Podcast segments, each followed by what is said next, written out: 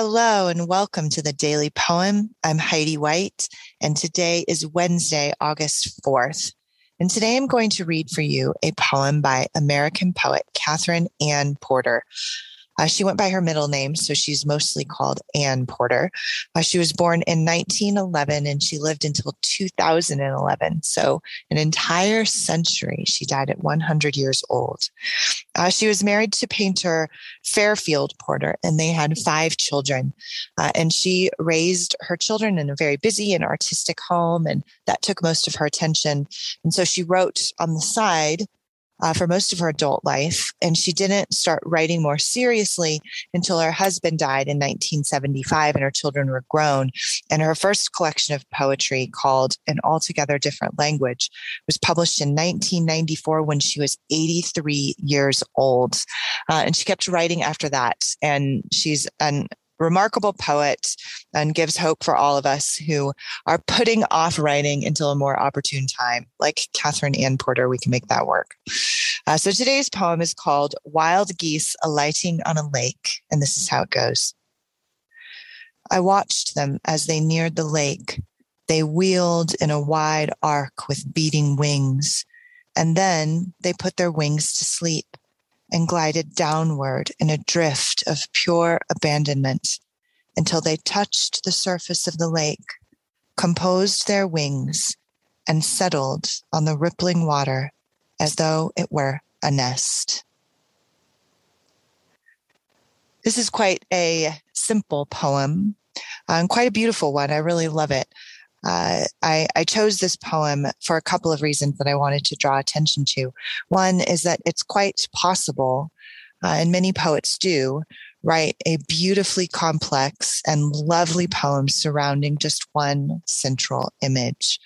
Uh, and the image, of course, can mean, I'm using the word in air quotes here, many different things. Uh, if you wanted to read this poem as some kind of metaphor for the soul, you certainly can. Uh, but it's also possible to read and love this poem as just a description of wild geese alighting on a lake. It just has this beautiful simplicity to it.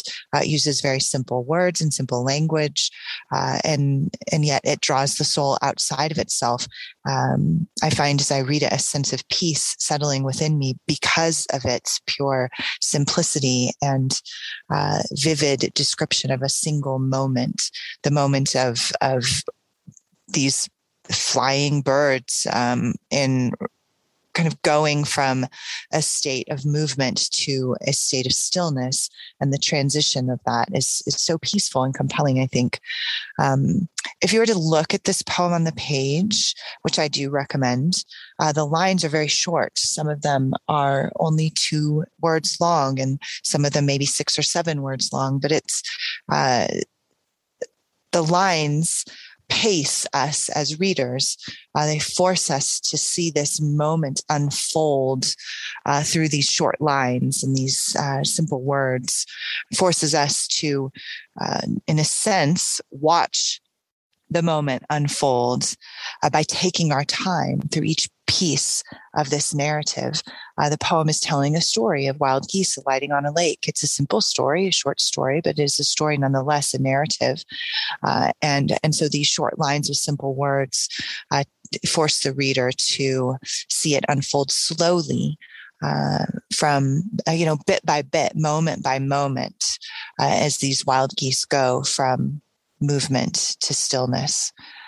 So, with those just few thoughts, I wanted to draw attention to the power of poetry to be, uh, on one hand, very complex. On on this show, we've we've presented many very complex poems that take, you know, some maybe some some help or some research in order to really see them unfold. Uh, in our souls. And then there's poems like this that are quite beautifully and simply drawn, uh, that also have this this richness uh, and this power to draw the soul out of itself and see beyond uh, beyond daily life into uh, into the natural world and into a contemplation of of things that um, that move us um, emotionally and spiritually in all in, in all ways. Uh, so here it is one more time: the simple poem "Wild Geese Alighting on a Lake" by Katherine Anne Porter. I watched them as they neared the lake.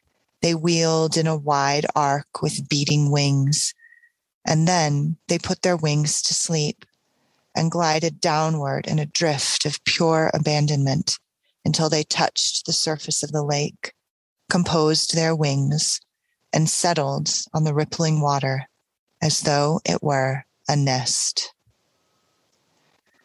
This has been the Daily Poem produced by Goldberry Studios, post production by Logan Green. I'm Heidi White. Thank you for listening, and we'll be back again tomorrow for another poem.